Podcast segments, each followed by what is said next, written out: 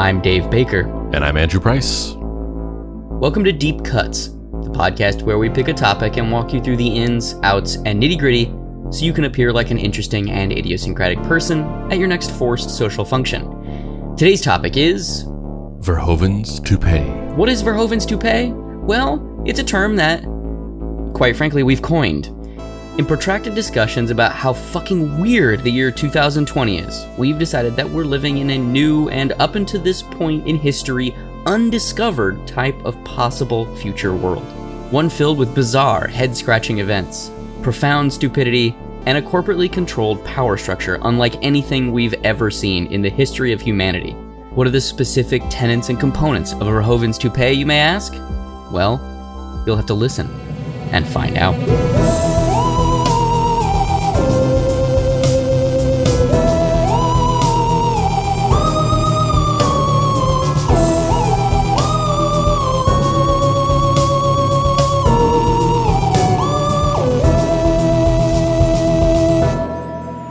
Act 1 A V 2 rocket launcher is my best friend. Paul Verhoeven was born on July 18, 1938, in Amsterdam, Netherlands. Perhaps no filmmaker embodies the excess and garish lust for extremes of the 1980s as much as this Dutch director, screenwriter, and producer. He's primarily known for his balletic moldings of sexual depravity and blood spattered violence, while his early career is filled with sleeper gems like Turkish Delight, Soldier of Orange, and The Fourth Man, he's most widely recognized in America for his films Robocop, Total Recall, and Starship Troopers, all of which are simultaneously big, dumb American movies and sleek, searing art house films in their exploitation and exhalation of the excesses that they revel in.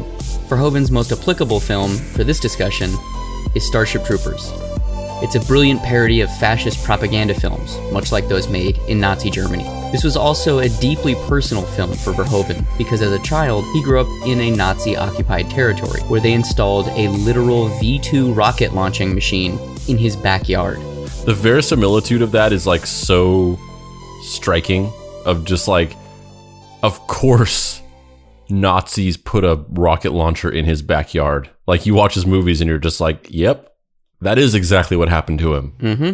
This would be something he grappled with for the rest of his life, which segues perfectly into the topic of this episode. What is a Verhoeven's toupee? For reference, a utopia is A utopia is an imagined community or society that possesses highly desirable or nearly perfect qualities for its citizens. The term was coined by Sir Thomas More for his 1516 book Utopia, describing a fictional island society in the South Atlantic Ocean off the coast of South America. The opposite of utopia is a dystopia, which dominates the fictional literature. A utopia focuses on equality in such categories as economics, government, and justice, with the method and structure of proposed implementation varying based on ideology. Lyman Tower Sargent argues that utopia's nature is inherently contradictory because societies are not homogenous and have desires which conflict and therefore cannot simultaneously be satisfied. Additionally, a dystopia is A dystopia, or simply an anti utopia, is a community or society that is undesirable or frightening. It is an antonym of utopia. Dystopias are often characterized by dehumanization, tyrannical governments, environmental disaster, or other characteristics associated with a cataclysmic decline in society. Dystopian societies appear in many fictional works and artistic representations, particularly in stories set in the future. Some of the most famous examples are Aldous Huxley's Brave New World from 1932, George Orwell's 1984 from 1949, and Ray Bradbury's Fahrenheit 451 from 1953. Dystopian societies appear in many subgenres of fiction and are often used to draw attention to society, environment, politics, economics, religion, psychology, ethics, science, or technology. Some authors use the term to refer to existing societies, many of which are, or have been, totalitarian states or societies in an advanced state of collapse. both of these possible futures are commonly recognized. However, what if we told you that there's quite possibly a third world that we could all be living in right now, and that that world is a Verhoeven's toupee? Andrew, before we go into this kind of pithy one-line summation of what we've coined a Verhoeven's toupee, how would you kind of Jesus fucking Christ? What the fuck was that? That sounded like a bomb, dude. For sure. Hold on. Yeah.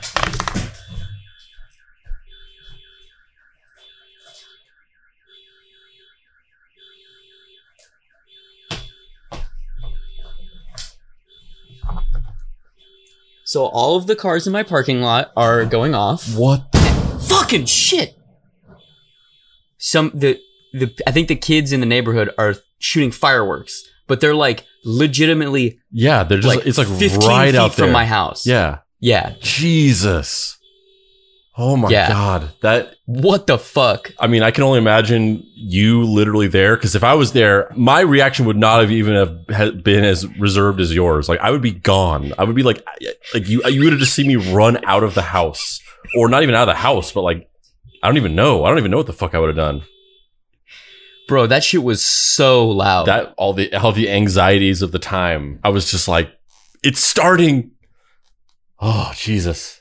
Also, can we just say that this is a Verhoeven's toupee? Yes, it is a hundred percent. Which is why we're even going to leave this in because normally I would just cut this out. So getting us back on on topic, before I give the actual pithy definition of what a Don't say this. I have PTSD for this sentence you're saying right now.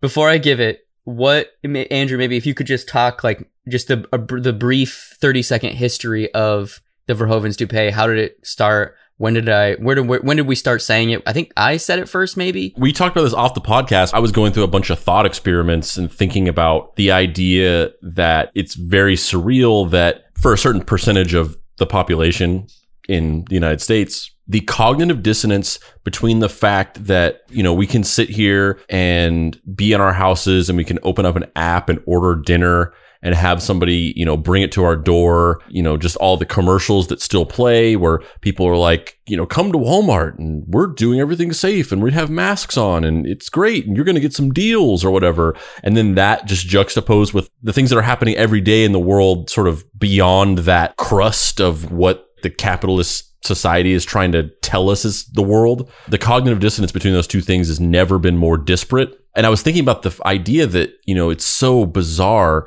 that we don't live in this traditional idea of what we think of as a dystopian society that, that's from science fiction.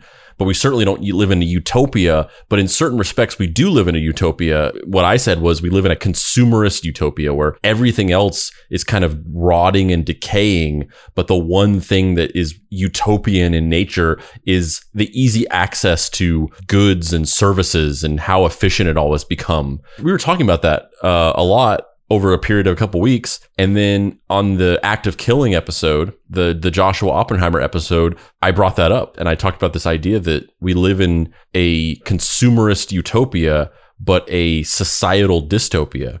And that was whenever we coined it. You you you coined it. I said that it's not utopian or dystopian. It's like Verhoeven-esque. And then you said it's it's like Verhoeven's toupee. So the definition that we've arrived at for what a Verhoeven's toupee actually is, the concise one sentence summary of that ethereal feeling of like, do we live in a fucking alternate dimension? This feels like a movie. All of those emotions that everyone's been feeling for 2020, that kind of gets boiled down into a Verhoeven's toupee is if a dystopia became self-aware, got bored, and then started parodying itself, which one I think is really funny. Maybe that's just me being ego uh, centric or something and thinking that the things that we make on this podcast are genuinely funny. But that summary of this year, I feel like is so apt. Like it, it really when I don't, I, I, I think I even said that jokingly on the podcast too, right? Didn't I say that? Yeah, I mean, and yeah, it it is funny, but it's also it's also just really accurate. It's so dark. Th- it's so dark. I feel that every day. I mean, I feel that just last night. I feel like I feel it every time I watch TV because we were watching SNL last night, and you know the the commercials that play in between when you're streaming, they feel like commercials that are playing on a TV in the background in a science fiction movie. Like it's just they feel unreal. And I think the first time I started noticing that, I think maybe the origins of this thought process from way back when is we used to work in an office building in Beverly Hills. Beverly Hills. No, I don't want to be Weezer fucking sucks now. yes. Yes. they used to be good, but Rivers Cuomo doesn't give a shit and likes money. Rivers Cuomo went into a room for six months and told himself he was going to write the perfect pop song. And then he did in his mind. And then after that, he just gave up and felt like he accomplished everything he needed to accomplish. And now he just does whatever he needs to do to make money. So we, you know, in the lobby of the, of the building, you know, there's a door person and then there's a TV, a big TV like in the wall just in the lobby and it's all and it's like it's kind of like an ornate it's not just like some tv it's like this big screen that's like set into the wall and you pass by it to get into the elevators to go up to your office your suite and i started making the observation back then and this was this was back in 2018 or so that every time i walked through the lobby whatever was on the tv seemed like something that would be playing in the background in a scene in RoboCop. Yeah, it's basically kind of like really bad world building Yeah. In real life. Like it's everywhere you go, there's like a shitty screenwriter ham fistedly trying to deliver exposition about how weird and othered this universe is. It doesn't quite work all the time. You're, you're like, people think this? And so because of that, because of these conversations that we've had both on and off the podcast, um, we've come up with a list kind of of, of attributes or basic tenets, almost kind of yardsticks for how to measure a, Ver- a Verhoeven's toupee. And we, there's seven defining characteristics that make up a Verhoeven's toupee. And the first and most primary one is that fascism becomes a constant, but also the term fascism becomes meaningless, which is a really bizarre disconnect um, the fact that both people on the far right and the far left call each other fascist is such a bizarre disconnect to me. It's so weird to me that that term has become interchangeable because it's it's a term that's so large that it kind of has lost all of its meaning. Like you don't have people on the far left calling alt right neo Nazis communists, and you don't have you know what I mean? Like that's a, that's a one way term, even though the it's not really applicable in the way that it's used as a derogatory term, it's not something that both sides throw at each other, which is really fascinating to me that this idea of fascism, which is the one true empiric evil that everyone can get behind, is so evil that it has lapped itself and now doesn't mean anything. And so everybody constantly points to everything and says it's fascist. And so based off of that, I feel like it's our moral imperative to go through this dumb little basic tenets of what may actually makes up fascism. This is very simple and reductive, but also most Americans, I don't think actually know what the term fascist means. Verhoeven's commandments. yeah, exactly. The early warning signs of fascism powerful and continuing nationalism, disdain for human rights, identification of enemies as a unifying cause, supremacy of the military, rampant sexism, controlled mass media, obsession with national security, religion and government intertwined, corporate power protected, labor power suppressed, disdain for intellectuals and the arts, obsession with crime and punishment, rampant cronyism and corruption, fraudulent elections. So I feel like, just briefly, a powerful and continuing nationalism would be make America great again. Literally hugging an American flag, which is just the most disingenuous, like, I'm literally like waving like a shiny metal object in front of a baby thing that you could do in, in, in terms of jingoism. Um, a disdain for human rights. Oh, maybe like separating children and their parents who've come across the border illegally. Did they break the law and come here illegally? Yes. But come on, man. That doesn't mean that they shouldn't, they're not fucking people. Are you fucking kidding me? And more than that, the discourse around it, which is this idea, which I think hits on this disdain for human rights thing more pointedly, which is when you discuss these things, what is said over and over again, which is common rhetoric for not only this, but a lot of other things like this is they shouldn't have broke the law. The, or, Mhm. you know, this, this idea of like, because you broke the law in any capacity, you deserve literally anything in return. You could steal a candy from a gas station and if you get beheaded by the gas station owner, you deserved it because you broke the law and that you you would be alive and you would have your head if you hadn't have stolen that piece of candy. And there's no there's no nuance or discussion of like that is a completely disproportionate reaction to what, happened.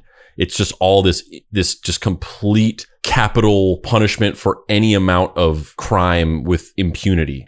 identification of enemies as unifying cause? Hmm, maybe like calling people from Mexico rapists and drug dealers. Maybe like constantly saying that people like what's her name Gretchen Whitmer, the governor of Michigan who was almost kidnapped in that plot by radicalized crazy white gun-toting fuckheads that she is a domestic terrorist. It's shocking. And I I I think a lot of people are just numb to him now and have just accepted so much of the things that have happened that this is the new normal. And that's the point of a Verhoeven's toupee is that it is, this is not normal. Like we, every opportunity, even though you sound like a broken record, to say this is not normal, this is not okay, this is a fucking, this is actual fascism, not the, "Oh, they're doing something I disagree with. Like, n- no, this is literal fascism rampant sexism, like being accused of assault by 26 women and still being elected to the highest office in the land, like constantly trying to repeal healthcare and women's choice issues throughout all of the courts. I don't even need to continue uh, on that front. saying we're trying to get your husbands back to work, which is just like sounds like something that Lyndon Johnson would have said. No shit. Control of the mass media. Inside of this point is a disdain for media that is not under your control, which means you're, you know, then trying to manipulate circumstances so that anybody who doesn't agree with you is culturally discredited or viewed as a liar, which is how, I mean, the Nazis literally had a term for it where they would discredit, I think it roughly translated to like lying n- reporters. And we have that too. It's called fake news. The parallels are so blatant, it's frustrating to no end. Obsession with national security. We need to fucking make a giant wall. Religion and government intertwined. Mr. President, is that uh, your Bible? It's a Bible. Corporate power protected. The massive tax cut that he cut that only serves the 1% and services corporations. Labor power suppressed. Our boy Orange 45 out here being like, uh, "Mm, no, you, you guys don't need to have more uh, PPE or you know means of protecting yourself. People in the healthcare facil- uh, healthcare industry that that's fine. Like just do the job. Like stop stop doing this. Just just you don't need rights. You don't need to be taken care of. Teachers, just do your job. We're all going to open schools. We're going to open schools. It doesn't matter if your life is at risk. We're going to open schools. That's what needs to happen. A disdain for intellectuals in the arts. Literally yesterday, he was giving a, a stump speech and for some reason started rambling on about Lady Gaga and he just kept saying, I could tell you stories. I could tell you stories about Lady Gaga. Lady Gaga. Like, what? Well, he's I mean that's he's dog whistling QAnon because Lady Gaga is one of the people that they think is one of the yes. the- yeah, the pedophile absolutely. But it still is just like, Satanists. what the fuck does that even mean? Like, I mean, I know, yes, you're, yes, it is, but come on. What the fuck? Um, obsession with crime and punishment. He literally tweets law and order all the time. He wants Antifa, which is a political mindset, not an actual organized group, to be persecuted and brought up on legal charges, which is like, it's not a, they're not a gang. It's a, it's, that's like saying we should have people who are fans of the color blue. Yeah, but I mean, and, and yeah, I I'm, I'm a little I'm a little of two minds on that though because I wish that nobody had ever coined that term. Antifa? Yeah, we should have just said anti-fascist. I wish we had never coined that term, or I wish nobody had ever coined that term because it was it was handing them a straw man on a silver platter. I think that fascists use labels to create straw man arguments, and uh, yeah, I just I just wish that term never was created. But that's the point, though, is that it is a term, not Yeah, a political exactly. Like like I'm saying, I'm not trying to like play devil's advocate of like, well, he has a point or whatever. It's more of just not giving somebody ammunition. This is a piece of rhetoric that, you know, there's never going to be any leeway on it. Nobody's ever going to accept this as the truth, but there's no such thing as an organization called Antifa. There's no group of people who are organized in any way whatsoever. There are people who are organized in groups under other organizations that also identify as being anti-fascist, but Antifa is not an organization. It's just like saying that you are gluten intolerant or something. then the last two, rampant cronyism and corruption. We both know that these motherfuckers are super corrupt, which is why almost everyone in Trump's administration that doesn't work there right now is either in prison or in court about to go to prison. Um, also, Donald Trump's son responding to an email offering politically damaging documents from the Russians saying, if it's true what you say. I love it. And finally, fraudulent elections, which that is something we will talk about later at length. Um, but but I feel like everybody listening to this, because this episode is going to come out the day after the election, and so you will either know in the future what the election has turned out to be, or you will be stuck in a morass of still not really knowing. Because let's be real, we're probably not going to know immediately because the world is fucked up. Yeah. And, you know, I don't want to speak for you, Dave. This episode is going to ruffle feathers no matter what. We've had a couple listeners who've reached out and expressed that they feel like we have presented biased views on certain things. Those reactions have ranged from relatively reasonable of someone just saying like, "Hey, just to let you know, you know, I just I just wish you guys presented more of an alternative perspective." Totally civil and I get it. I get listening to a podcast like psychologically when you listen to a podcast, I think your brain can sometimes get tricked into feeling like you're having a conversation that you can't engage in. And I've definitely listened to podcasts where I've gotten like really frustrated because I'm just like that's so wrong or like they're trying to think of something and I'm like I know what it is like it's this. But then you can't say it. I get the frustration of that. It's ranged from that to people being like you are biased extremists. You're radicalized leftists. I'm never listening again and uh, you know, obviously, I, I, appreciate the more measured uh, reactions, and I respect everybody's uh, you know opinion to a to a certain extent. The place where I draw the line is when that opinion crosses over into either you know hatred and bigotry or supporting and validating hatred and bigotry. But if you just have a difference of opinion, and you know it's it's just something that's different from my perspective, I I totally respect that. But either way, it's been kind of funny to me because I'm like, man, we got that reaction to say like we're biased extremists and that's so strange to me because I feel like we have barely touched on politics of any kind in this show. Obviously, this episode is completely different, but our show is not supposed to be political. It's a explainer show, and we don't necessarily want to make it political. We want it to be an entertaining show, but we're also not gonna play the Michael Jordan card and just like go out of our way to never address it. Uh, if a hot dog company and an underwear company and uh, a uh, you know and and what does he have? What is it? Tequila, a tequila company. If they all want to give me billions of dollars, then yeah, maybe I'll shut the fuck up for a couple minutes. But until then, fuck these fascists. Yeah. If it comes up, we will freely talk about things. But that being said, we've barely talked about it. It's come up like a couple times vaguely. And so it's very interesting to me that somebody had such a reaction to the few times we've touched on it vaguely to call us radical extremists. Like that just seems so strange to me. But but but you but one that review was a one star review on our podcast on the Apple Podcasts, and you know how it is, man. It's one guy. You know what I mean? Like you presenting it as like a measured, like the, our listeners are saying this about us. It's not really accurate. Like our our listeners are really intelligent people and they have a variety of different opinions. And in our Facebook group we all talk about those things and there's heated debates and I don't always agree with everybody but it's interesting to see different points of view. There's a difference between that and somebody who is just on the other side of the political spectrum and is against ideas like, oh, I don't know, Black Lives Matter. Yeah, I don't, it's a different thing. I don't mean to. I don't mean to suggest that a bunch of our listeners are having these viewpoints. like it, it is isolated incidents. It's a handful of times where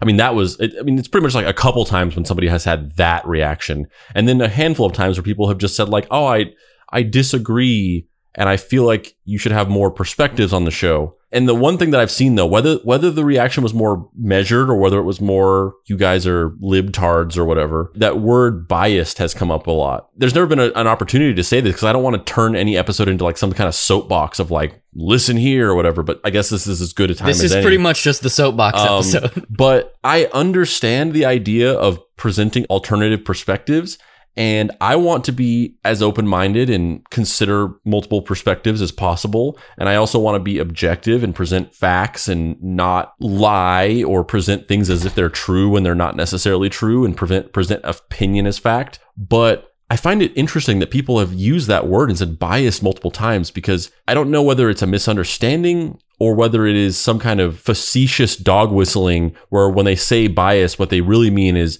you just aren't saying the things that I want to hear. If you were blatantly biased saying what I wanted to hear, this review wouldn't happen. But either way, we're an entertainment show. We don't have a responsibility to be bipartisan. We're not a news program. We have no obligation or responsibility to present both sides of an argument. Like we are an entertainment program. We clearly have opinions and biases and they're just going to come out in the show. We're not news anchors. We're not journalists. But, but also, I just want to drill down into that slightly because this both sides conversation is something that is a relic from another era. Yeah, and that's a def- that's a different. Com- I'm not even trying. I know you're not. I know you're not. But that's where the the root emotion comes from the desire for these conversations to be had in a way where both viewpoints are coming to the table equitably and then for the individuals having a conversation describing those viewpoints to present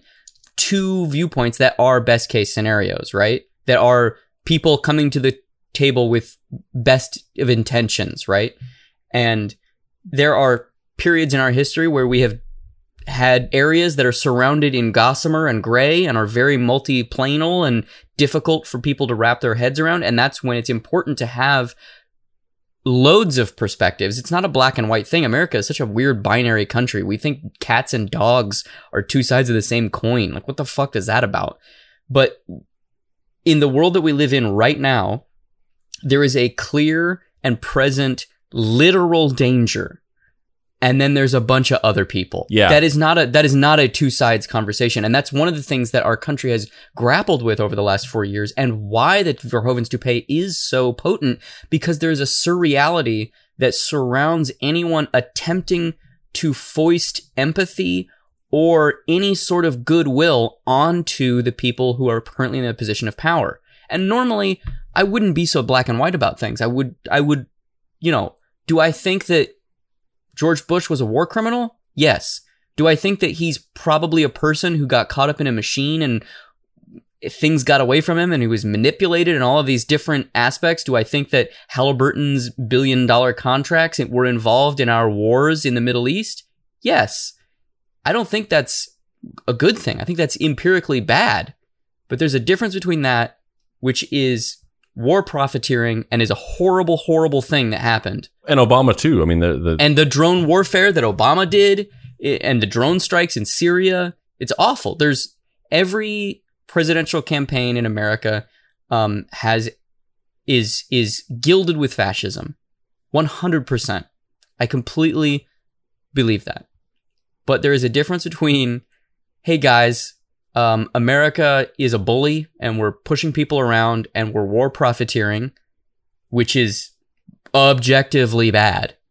And what is happening right now in the country where we're going to have a fucking dictator in 15 minutes if we don't really get our shit together. And it might be too late. It literally, like, by the time you're listening to this, it might be too late. If Trump wins this election, I don't know that he's leaving. He might, he might die, but it it is a really bad situation. Even if he fucking loses, it's we're still in deep shit.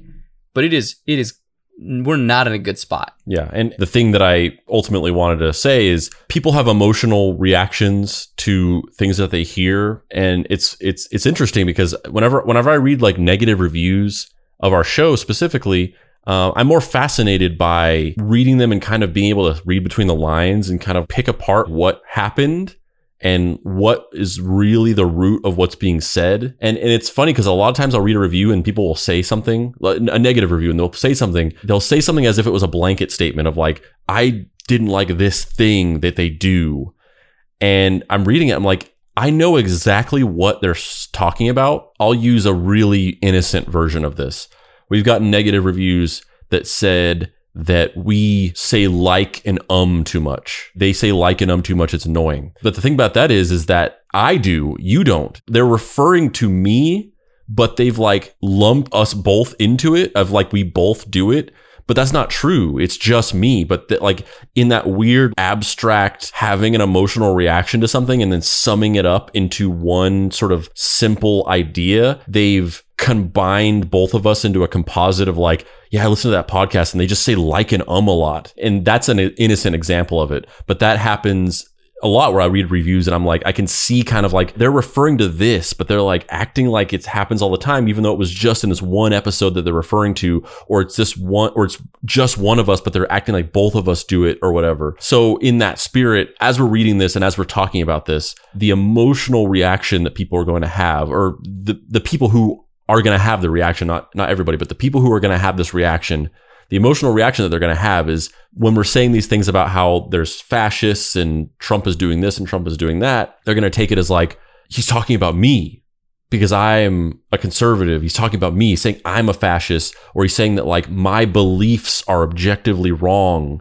And the thing is, is like, I have no problem with conservatives. I disagree with 99.8% of all conservative ideology all of the political and belief structures that that that revolve around modern conservatism. But I have no problem with conservatives and I have no problem with people believing that. But this is a different thing. That's where my like reaching across the aisle ends. Sure, I'll sit here and be like, yeah, I have no problem with you for conservative. I'm not going to shun you or shame you if you aren't a progressive and if you believe in conservative values and if you're religious and all these things. I don't hate you, but that ends with this. If you love Donald Trump and you think that everything he's doing is great, I'm sorry, but I I'm just not going to meet you halfway on that. Just to put a fine point on this first fascism component, the you know, the the number one uh building block of Verhoeven's commandments uh is that an early sign of a Verhoeven's toupee is that people lose grip on what is or is not fascism. And so, because of the word, um, because that word uh, becomes overused and meaningless, it just becomes completely dead. All the while, actual fascism grows and spreads like wildfire, which I feel like is a fairly accurate representation of what's happened over the last couple four years, you know, in, in this country. And it was happening before Trump, but he was able to galvanize it. And the scariest part of this for me is that once Trump is gone, there will be another person that fills that role that is going to be a better linguist, that is going to be smarter, and that is going to be better at doing the Trump playbook because Trump is kind of like a fucking kid in a candy shop in that he's adult and he's old and not actually that charismatic. He's kind of just like a fucking napalm ball where you want to look at it because it's so bright, but it's not something that you know speaks to you on an emotional level. It's just like, "Oh fuck, that's crazy. Look at that giant, you know, mess over there. I want to, I'm drawn to that because of the commotion. Number two on Verhoeven, the, the list of components that make up a Verhoeven toupee is that shame is meaningless. That a society degrades to the point where the idea of being shamed is something that is just non applicable to certain people. Um, and there's multiple ways that this functions. Um, obviously, I think the obvious parallel is is Trump and his he constantly lies about dumb shit. Like he's just constantly not telling the truth and doesn't care that he's easily proven wrong because the next day he'll be onto something else. And he has he has no need for shame because the world that he lives in um, doesn't admonish him for those things. And when it does, he just ignores it. Um, Rudy Giuliani is another perfect uh, example of this. You one of the ways that, I was kind of like internally diagnosing this was the grabber by the pussy syndrome, where a normal non Verhoeven toupee reality, if someone had that tape leak weeks before the election, it would be over. It would be done. But that's not the world we live in anymore because we have media echo chambers and algorithmically driven Facebook groups and and uh, a world where everyone makes their own reality. And so the cultural yardsticks that used to be universal, the monoculture that people ref, you know are nostalgic for when they say music used to be good but it, music isn't good anymore. That's a benign version of this erosion of monoculture. Um now till the, the very, day i die the, the the the the dangerous side of that nostalgic impulse of things used to be better when is that we don't share the same morals anymore. We don't collectively agree that it's bad to lie, which is crazy. Well, yeah, it's as if there was a building there was like we all lived in a big building. There was a thermostat that set the temperature for the whole building. And whether or not it was good that it was being controlled by one person is up for debate. But now everybody has their own thermostat in their own little space. You could be like in one room, it's the Mr. Freeze's lair from Batman and Robin with Arnold Schwarzenegger running around making puns and shit. Nice to meet you. Yeah. And then you walk into the next room and it's like a sauna. The culture shock of walking from one room to the next is like, Jesus, like now I got to take off this jacket and all this stuff. As a society, as a country, when it comes to stuff like what kind of TV shows are made and all that stuff, who cares? Go off and, you know, this this streaming service can make these TV shows and you can watch those and then this streaming service can make these and you watch those and that's good. But as a society, as a country, how do we coexist and cooperate and collaborate and just exist w- with each other when we just fundamentally see different realities? How are we going to function like that? I have no idea the uh, the kind of like summation of this kind of um, shame is meaningless thing uh, that we have here reads shame once the yardstick of culture the way we held each other accountable and suppressed our lower impulses will become null and void. A certain sect of the population will just stop feeling empathy and in turn stop feeling shame. The next entry is the fact that reality becomes so elastic that satire stops being easily recognizable. Citizens trapped in a Verhoeven's toupee will find it hard to parse what is truth and what is actually fiction. Reality will become so fast paced and bizarre that it will feel like living. Fucking Christ. That it will feel. Reality will become so fast paced and bizarre that it will feel like living inside a Saturday Night Live skit for years at a time. That's an interesting way to put it. I watched all of Parks and Rec in 2011 when it was first airing, and then again in 2017 with my wife. No, nothing. Okay. Oh, my wife. Sorry, my wife. My wife. Both of those times, 2017 being not that long ago, the town hall scenes, which is like throughout the show, several times and throughout every season, they'll have a scene where they're in a town hall and they're addressing whatever the issue of the episode is. It's like a town hall improv scene.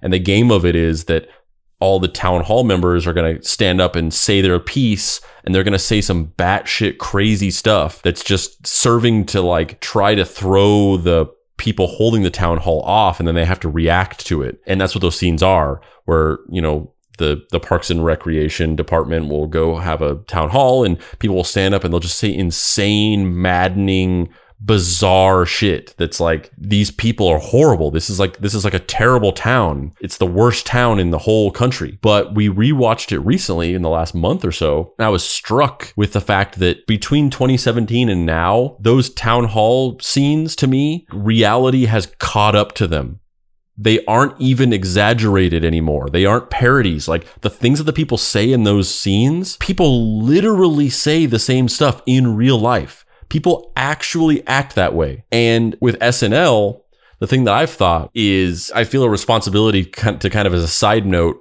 defend SNL and say all these people who are just like SNL stop being funny blah blah blah. It sucks now or whatever. Like yeah but that, that's no but that's anybody who says that doesn't watch Saturday Night Live. It's the same thing with the X-Men. It, whatever whenever you first started reading or watching it it was great. And then as soon as they changed it a little bit then it wasn't good. And it was never ever good after that. Even though it's been going for 50 years and people have loved it the whole time. So yeah. you know what? No that's just that's just people being you know the, the you know you you have your time in life with whatever the given thing is and then maybe you mature and move on and the thing isn't for you anymore. That's fine. But that doesn't mean it's empirically bad. Except for periods of the x-men which are empirically bad. But they're also good right now. They're good right now so. Yeah but the one thing i will say is the political sketches for the last four years particularly the opening the cold open sketches they have devolved into scenes where the the characters playing the politicians like there's no jokes. They just literally say things that people said in real life. The sketches have become them just doing a greatest hits of things that the people have really said. This next one, uh, number four, for those keeping track on the components of what make up a Verhoeven's toupee, is something I've been thinking a lot about. It's a term I've coined cockroach skimming, and it's basically the practice of appearing anywhere and espousing horrendously ignorant beliefs with the understanding that you're not going to appeal to the majority of people, but a select few who will become foot soldiers for you. This is the main tactic used by individuals espousing repugnantly racist views.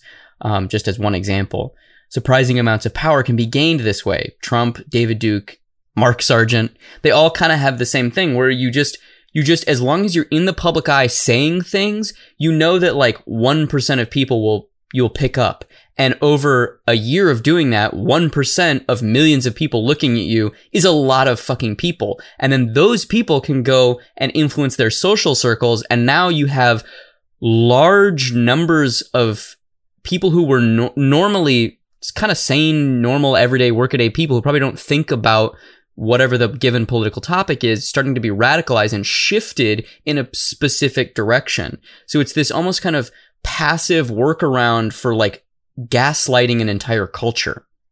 Yeah, and it's there's there's there's a couple of moving parts to that. The first thing, I mean, most recently, one one of the most recent, like literally as of you know today, events that is kind of in this vein is this thing where there was a you know the the the Biden campaign was driving through Texas, eh, you know, to to a rally, and they were surrounded by a parade, like a convoy of of Trump supporters.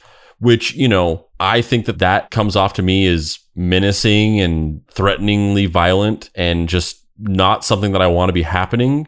But if that was all that happened, like, okay, I guess if a bunch of just fucking Trump supporters just really wanted to like go out there and be like, fuck you, Biden, or whatever, like, okay. But they like literally rammed one of the cars and like drove her off the road, like just a woman. They like rammed the car and drove her off the road. That is fucked. To me, that is just empirically scary and horrible. But at rallies, Donald Trump like praised it, and Marco Rubio talked about it uh, when he was when he was opening up for a rally in Florida, and they were talking about it and just acting like it was this great thing. And number one, it was dependent on leaving out the detail that they like literally ran one of the cars off the road and like rammed it and there was and like they had you know leaving out that detail and just presenting it as this vague thing of Trump supporters showing their passion.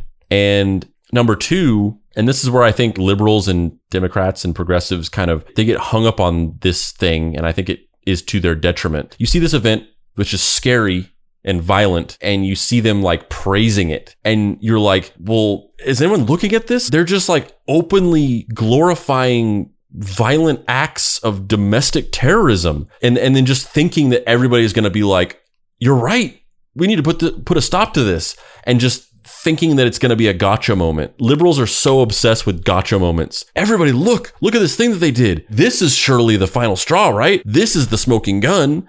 And it never is because they don't care. It doesn't matter if a bunch of progressives clutch their pearls at it. That doesn't affect them because it's not their base. It's not their followers. Who cares what they think? Why, whenever J.K. Rowling said her horribly transphobic views, did she get heavily ostracized and draw a ton of criticism and have, you know, legions of her fans sort of abandon her? And I hate using buzzwords and things like that because, like I said, I feel like it just gives people ammunition to like use straw man arguments and things like that. But she got canceled. Why did that happen to her when she said that? But when, you know, Joe Rogan has said all of his constant horribly transphobic rhetoric on his podcast, why has nothing happened to him? And the answer is you can't get canceled by somebody who isn't your fan. It just doesn't happen. Your actual fan base has to care. And so as you're talking about it as this, you know, the cockroach skimming paradigm, while everybody else is around being like, is anybody going to do something about this? Like, this is fucked up. Surely this is too far, right? No, because they don't think that. All those people at that rally are fucking loving it. They think it's great. They agree the uh, the next piece of the puzzle, number five on the list of components that make up a Verhoeven's toupee, is the tiny hands stratagem, which means the opposing side of whatever the people in position of power are that are enacting this, you know, pro-fascist Verhoeven's toupee world. The opposing side will attempt to use memes to mock those in power, and it will have little to no effect because everything is so weird. Humor loses its edge and just becomes static internet comedy is no substitute for actual political action. And that's something that I think, I hope, I pray that when you're listening to this, there has been evidence of a widespread, massive political turnout, the likes of which our country has not seen in hundreds of years. I fear that there are a lot of people on Twitter who like to subtweet and say, at real Donald Trump, you're a piece of shit and that's as far as their political motivations go.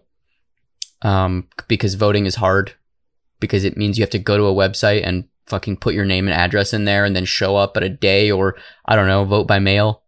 Um, and that takes effort, and that takes an internal sense of conviction, where it's very easy to be outraged on Twitter for five minutes, and then go eat a bucket of ice cream.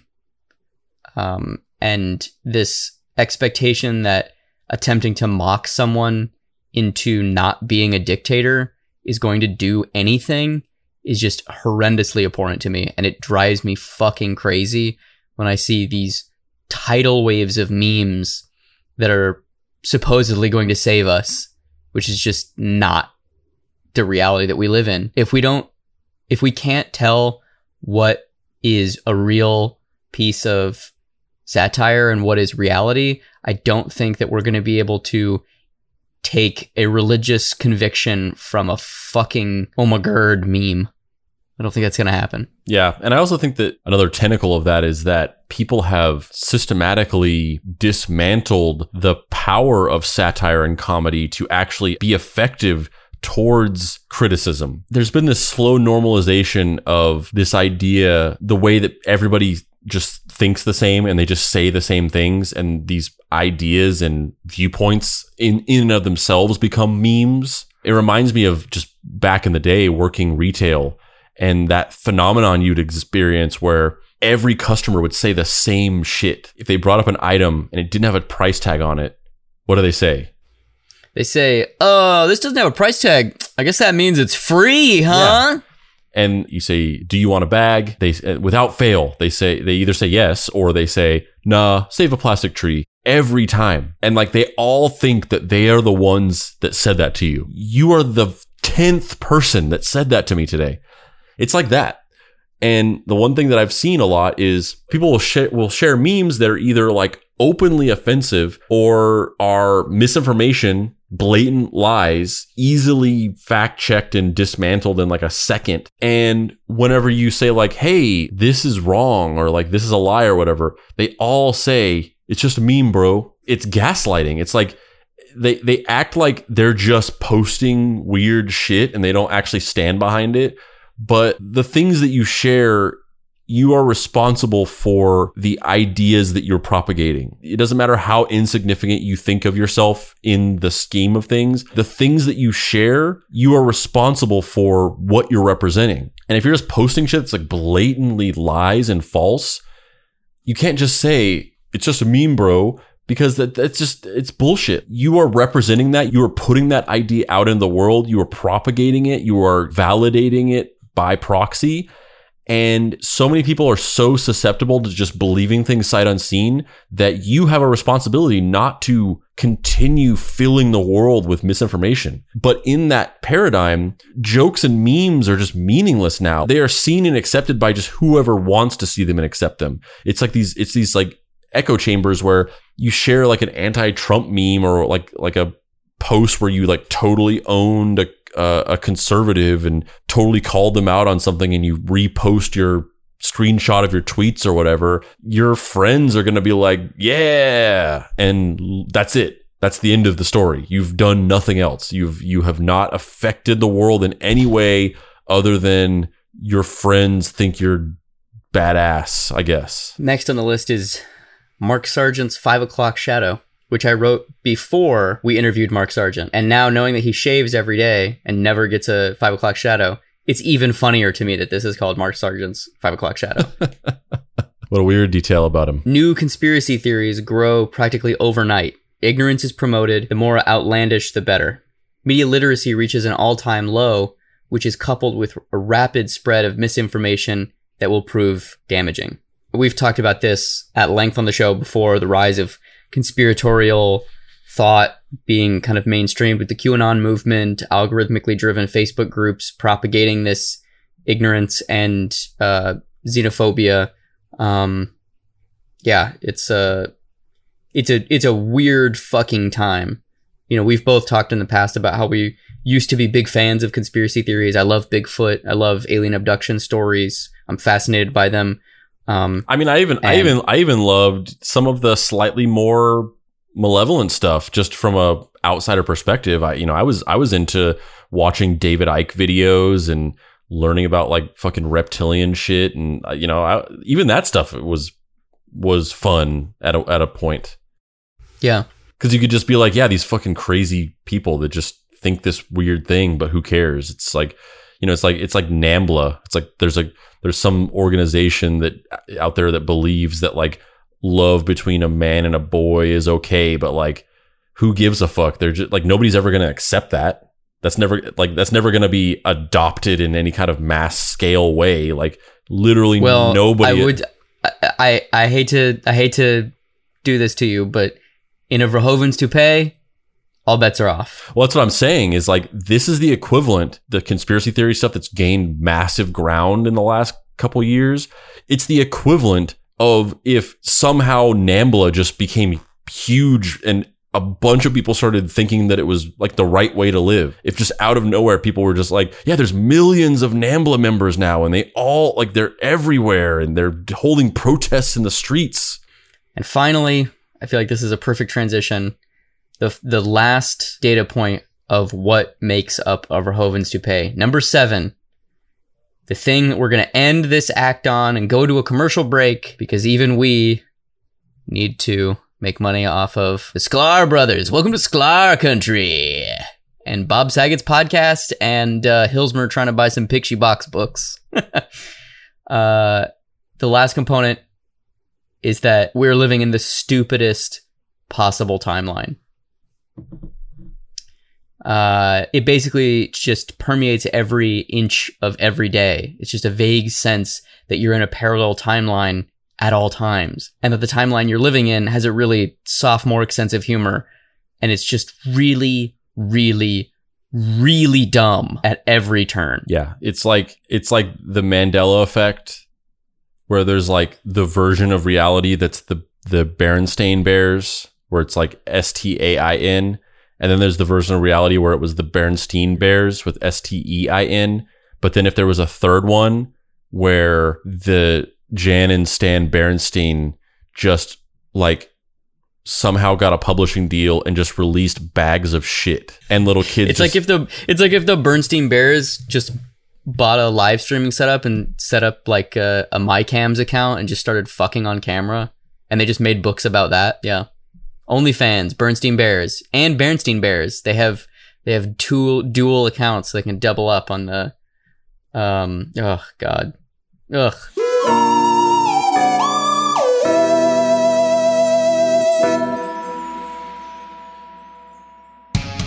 Dave's got a new Star Trek comic miniseries coming out from IDW called Seven's Reckoning. I don't know why you'd want a book with a bunch of drawings of people from a canceled TV show, but if you, for whatever reason, did, it drops on November 11th. But it's probably smarter to pre order it because it lets the vendors know that there's demand. And if you want to pre order it, you have to use the following code E SCP-200455. Yeah. E SCP-200455. SCP-200455. SCP 200455. Hail, Space Satan.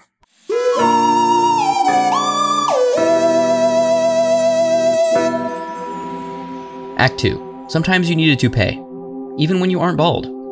The origin of the term Verhoeven's toupee is directly related to the fact that art inspires life, which then in turn inspires art. It's a snake eating its own tail. But what happens when the snake develops an addiction to a finely ground powder made up of ground up snakeskin that's been sloughed off and then chemically treated to turn it into a super intelligent form of cocaine? Well, that's when you get shit being weird. That's when you cross the Verhoeven Hair Club for Men parallel and full on enter the strange and forbidden land known to its shockingly large number of occupants as a Verhoeven's toupee. Much like the iconic film director, a Verhoeven's toupee takes itself really seriously, even when it's obviously in the wrong and stupid and spreading lies and hate and it's just really fucking dumb. To delve deeper into the previously mentioned Starship Troopers, here's the Chapo Trap House guys hosting a screening of Starship Troopers. I uh, I also uh, because it's a, a Paul Verhoeven movie, of course, you're gonna get a ton of gore, but also a lot of gratuitous nudity as well. Yeah. It really, really is the auteur of gratuitous sex and violence. Yes. which is probably why we like him so much. But it's Yeah, but it- because it's art. well, it's art in that he pushes it so far so far past it being gratuitous that in fact it becomes art.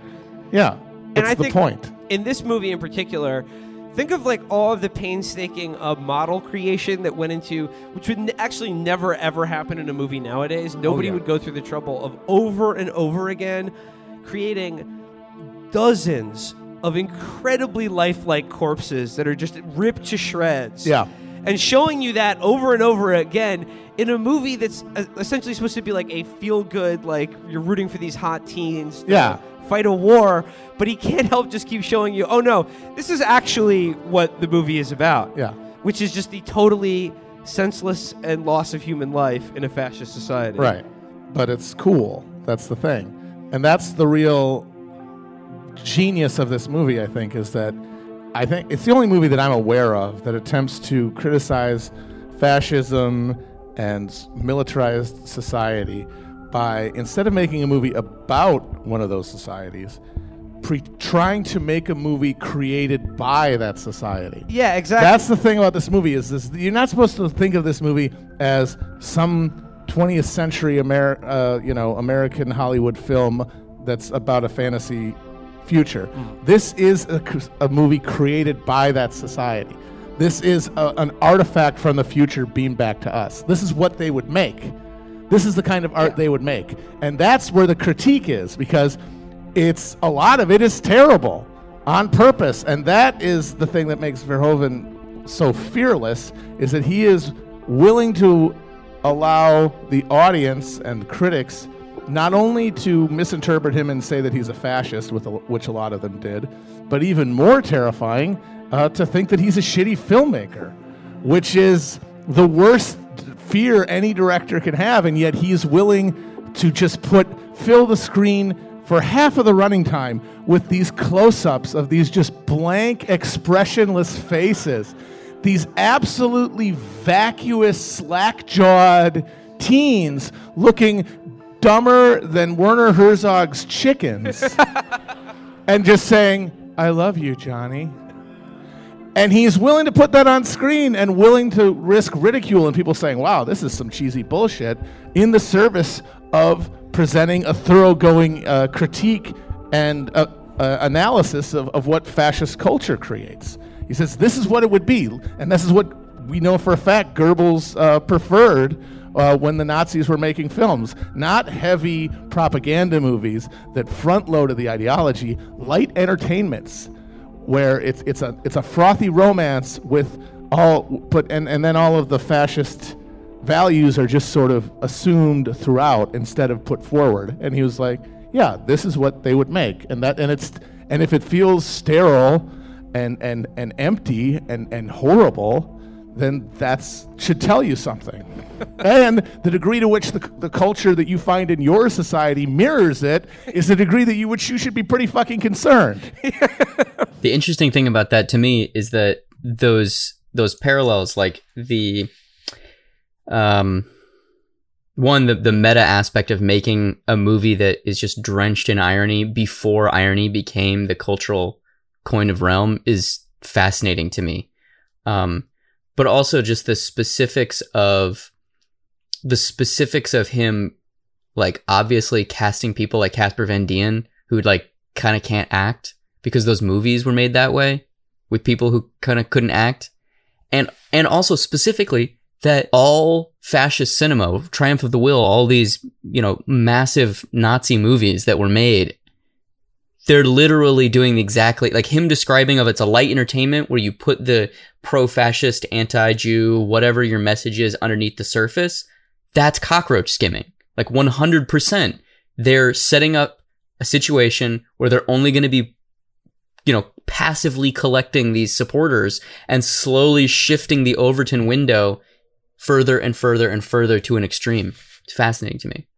Um, for anybody who's not familiar, the movie Starship Troopers is an adaptation of the Robert Heinlein novel Starship Troopers, which is a very different novel and honestly kind of pro fascist novel about a war with bugs in outer space told from the perspective of a Filipino um, colonial marine who wears a giant Iron Man esque space military suit that can jump like 50 miles and has big flamethrowers and stuff.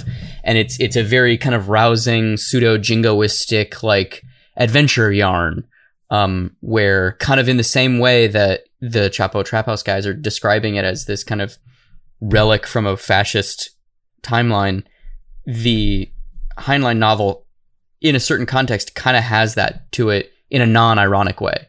Like Heinlein is genuinely being like, "We gotta go kill the bugs. gotta enlist. Do your patriotic duty." Um, and it, it's fascinating to me that as a creative, you would be offered that job and then have this sense of self enough to say, "Fuck this! I'm not gonna make some pro-war propaganda piece." but I will take the job and I'll make the movie a satire on pro war pieces of shit propaganda movies. That's it. That's, I love that. I love that. Yeah. It's really interesting. It's really interesting to have, it's like not, it's like the layers, the multiple layers of like, not only is it that, but the source material that it's based on. It's really interesting because, you know, I've, I've read a bunch of Heinlein. I've, I've read Starship Troopers and I've read, you know, Stranger in a Strange Land and, um, it's it's interesting to even start from that source material because it immediately has that context where I mean I think it, I think a ton of people who watched it they probably never read the book. They probably had no idea that it was based on a book. So they they just watched it as like you know a, a violent sci-fi romp. They didn't they didn't see any of that satire at all. And then you have people who did read the book and you know they either watched it and thought it was like a pretty good adaptation or they or they're like oh this is nothing like the book. This is like this fucks it up and it didn't do this right and this right. So they're just it's like it's it's like it means a different thing. It means like the movie means like four different things to four different groups of people. It's like working it's working on four levels in like double blind vacuums and that's I, I don't know any other movie that's like that. I, I can't think of another movie that does that. I love RoboCop, and RoboCop is obviously the spiritual prequel. Like it, you know, it's RoboCop is the first movie, and then the spiritual trilogy of movies that are linked by theme and Verhoeven's presence and the writers.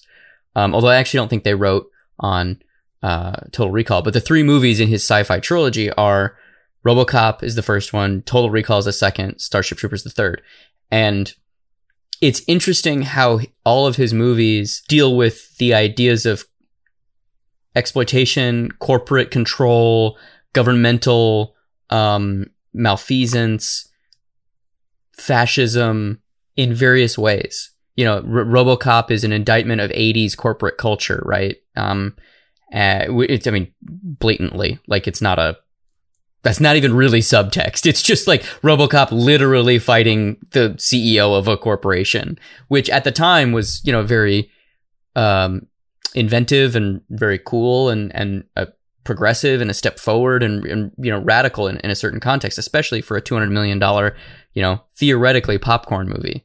Um, but the the idea that that prism could be built out into like what Starship Troopers is, where you're saying where it's it's got not only does it have the adaptation making fun of the original thing, but it's also got this like time travel metatextual commentary on fascism, fascism itself. And then it's also got the fact that it actually is a successful action movie that's purposefully made bad. Like that it's all the intention on every aspect of it is just so fucking great. And the fact that when it was released in 97 or whenever the fuck it was released, and nobody got it makes it even funnier because that sh- that holds the mirror up to us and says, "Are you emotionally in tune enough to reject fascism?" And we were all just like, "What are you talking about? No, this isn't. We don't like this. What is this?" Apparently, I just turned into legs. No, I don't know. I don't even care. Fascism. I don't even. I'm not. I don't. want- I'm not. I. I don't. I don't support it. I'm just gonna say it. I. I don't know if that's controversial to say, but I don't support it.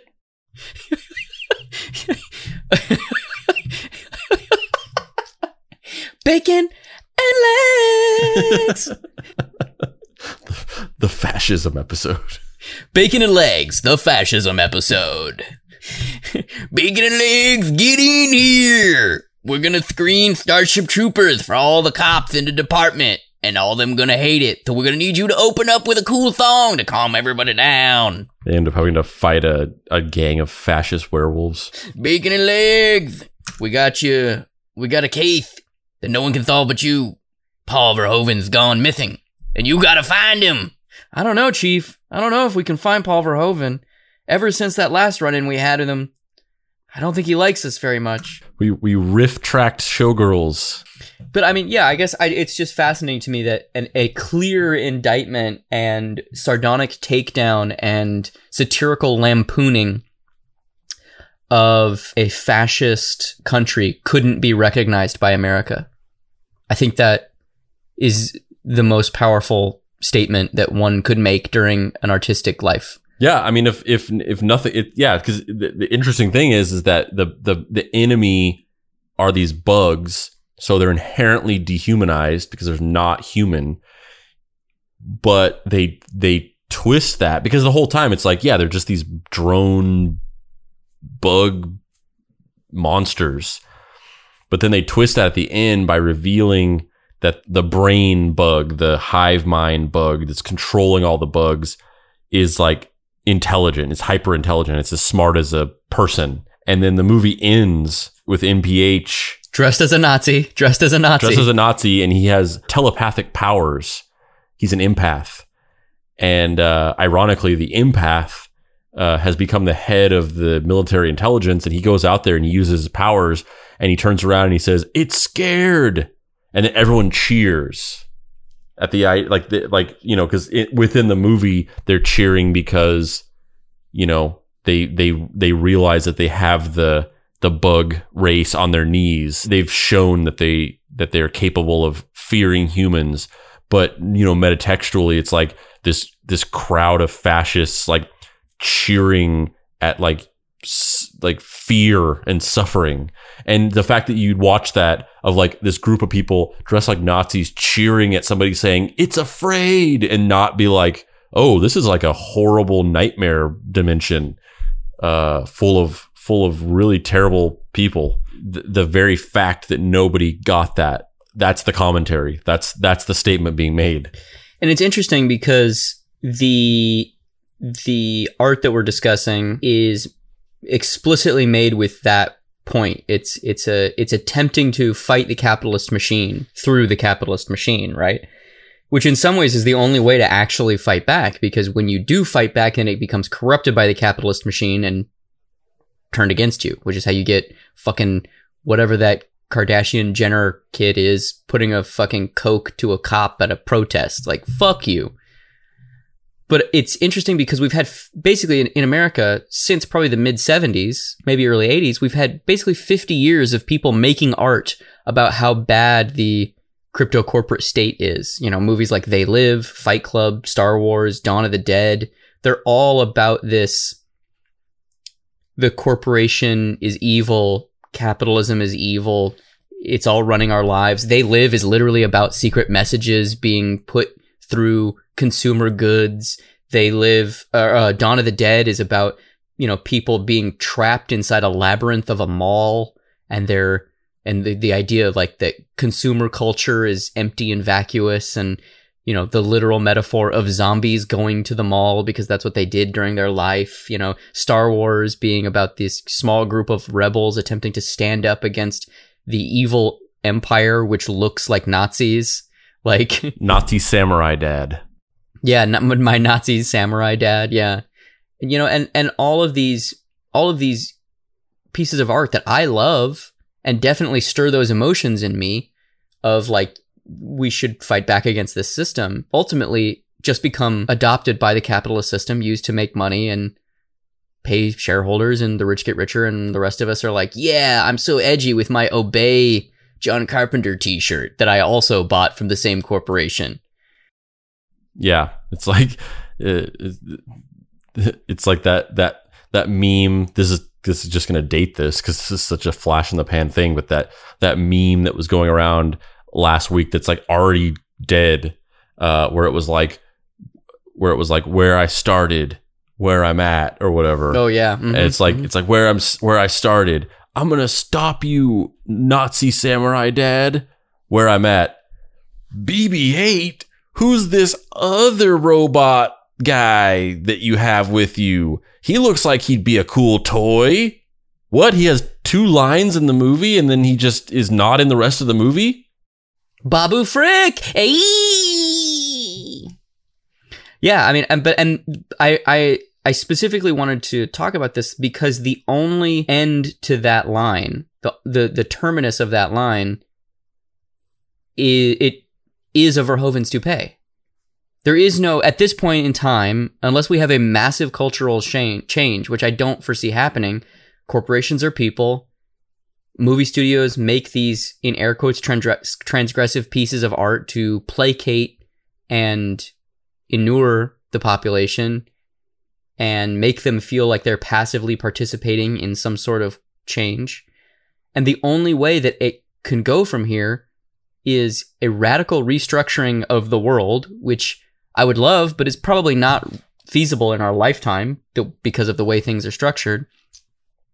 Or a fucking Verhoeven's toupee where everything just gets really dumb and people die for no reason. It's funny because I mean this it as I said before, this episode is gonna be pretty polarizing for some people. But it's funny because this this episode is like all of the little leftover odds and ends. It's it's like our bucket of like spare buttons it's our junk drawer. It's our junk drawer of like all of the ideas that we've been developing in in shades throughout the whole show. Everything every time something comes up and it creates some kind of idea and then we discuss it off podcast, it's like all become crystallized into this.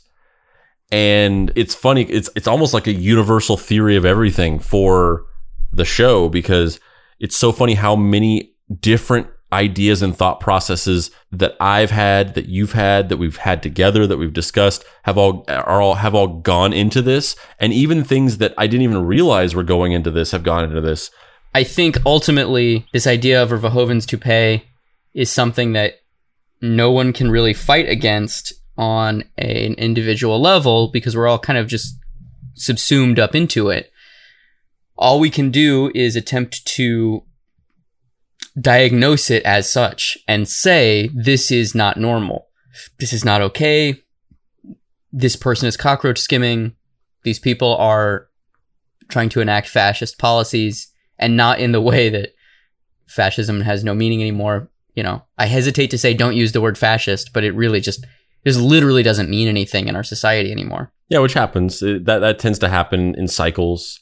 Obviously, this is like the cr- like the most extreme fucking 2020 version of it. But you know, the, you know, during you know, all throughout the Bush administration, the comparing things to Hitler just lost all meaning. So I guess, you know, to kind of for my final thoughts, I guess I would just kind of say that you know, these days it really feels like we're on the precipice of something really big. And I don't even really know what that means. I just know that it really feels like we're in a in a not good spot. And the thing that for me is the darkest about it is that I know that whatever comes next, it's going to be inane and frustrating in a cartoonish, over the top, three camera NBC primetime sitcom way. Like, can't I at least be fucking burned at the stake? Do I have to be burned at the stake with a fucking Big Bang laugh track? So, I guess to put an even more fine point on it, even though no one is going to hear this in time to actually vote, please fucking vote for future for future times where you're listening to this in you know the 2022 midterms. Please vote, and in 2024, please vote.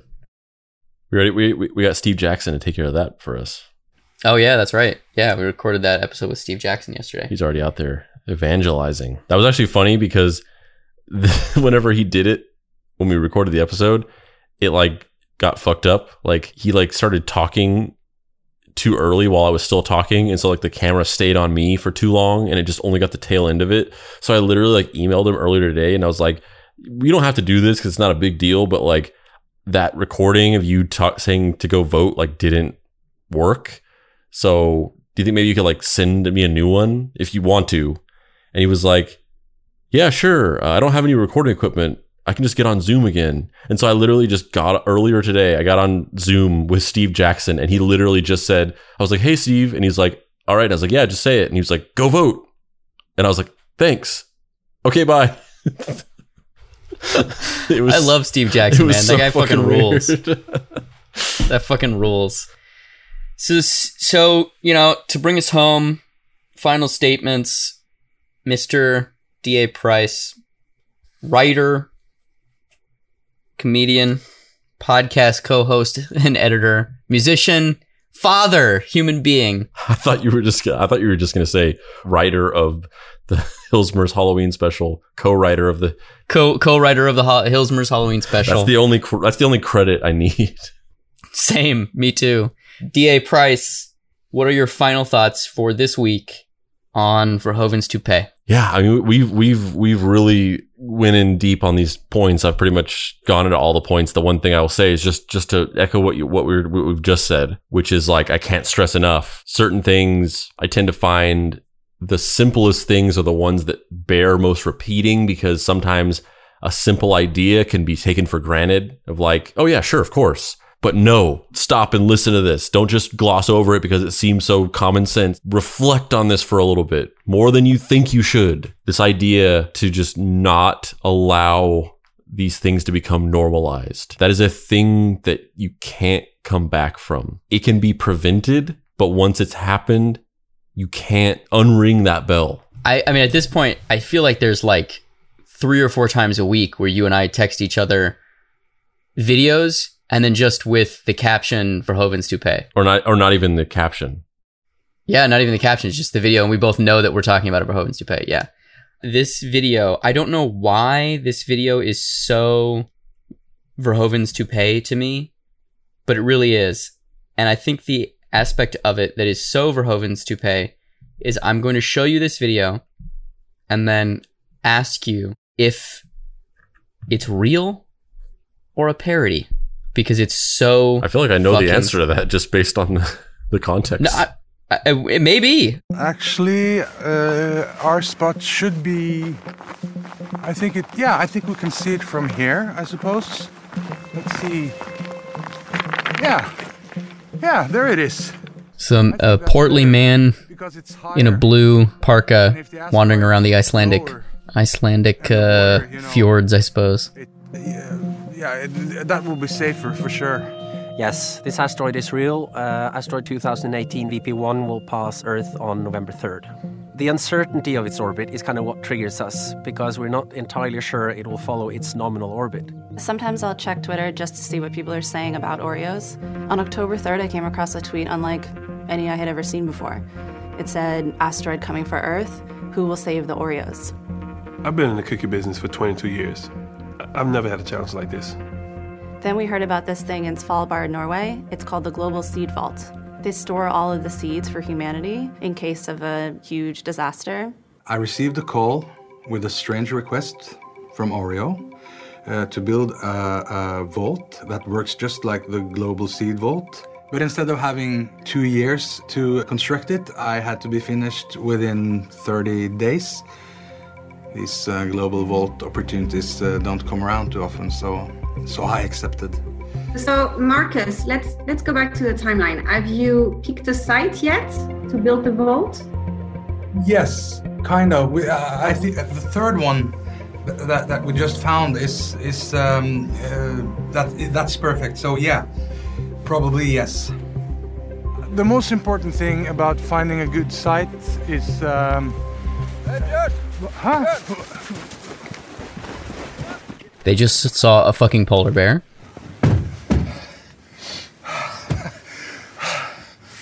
A polar bear. That's the first. I'm thinking more about the, the door because you know when you open a door you you would I would prefer open it with, with my right arm instead of the left arm. The door is uh, oh sorry. Yes. Okay, now we can, yeah, but No, I think don't don't touch the model, please. He's very talented in his work, and I'm very confident that we will uh, get this job done. Men det, er, det må vel gå an å Du, må jo klare å, å, å, å, skaffe en uh, Ja, Hi! Yeah, yeah, everything is uh, going uh, perfect. So on, on time and on schedule. So um, I don't think that we should leave this meeting until we figure out the lock situation. I think that this is And the the construction of site. wire. I think maybe maybe we should take five minutes. Yeah, have have a breather. Uh, okay. So uh, yeah, let- let's take five. Uh, do I enjoy my work? Uh, yes, because it's important. I'd hate for the world to, to lose Oreo cookies. It's a, it's a big responsibility. Quick but uh, gentle. okay, gentle.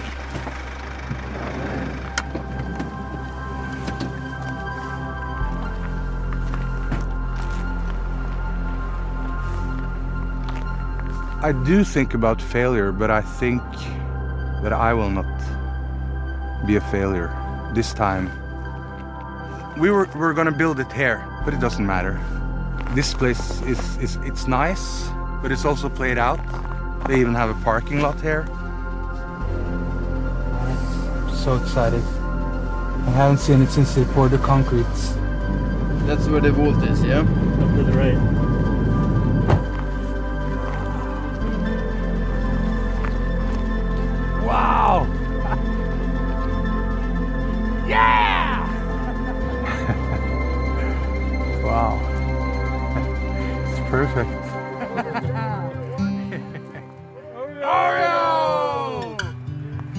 People see me, I think I'm always confident, I'm always on top of things.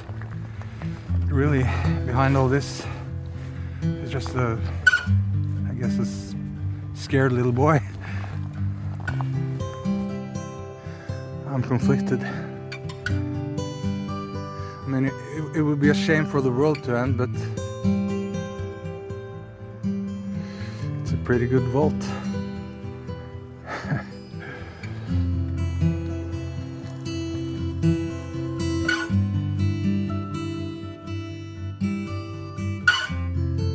There's a super that just came over the screen that says, in case of the apocalypse, go to these coordinates with a bunch of coordinates.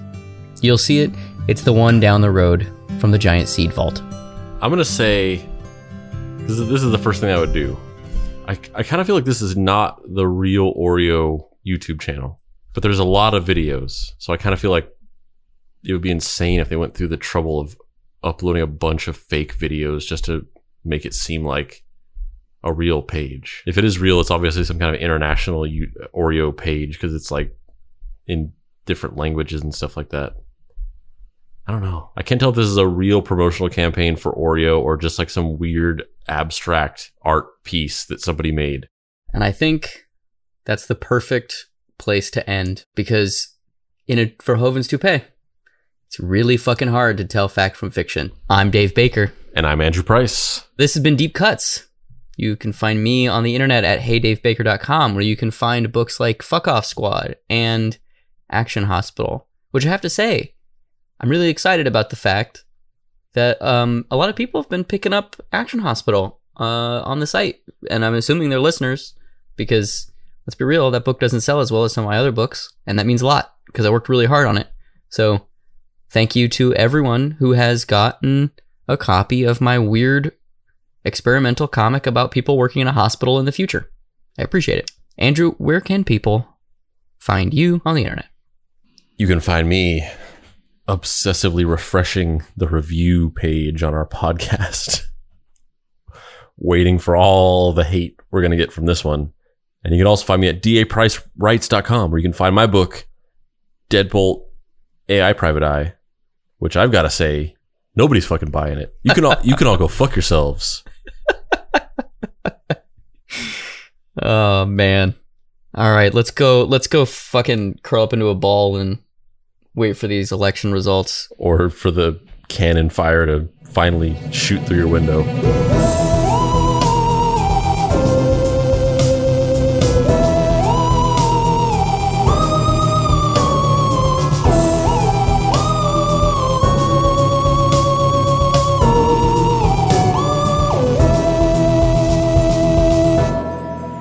Deep Cuts is a production by Boy Genius Media. If you'd like to find this show and others like it, please visit boygeniusmedia.com or deepcutspod.com. If you want to join in on post episode discussions, please join the Deep Cuts Podcast Facebook group. Finally, subscribe to our YouTube channel for additional video content. The incidental music for this episode was created by D. Catalano, whose music can be found at wekeepoddhours.bandcamp.com, and the Dead Boy Detectives, who Jesus fucking Christ.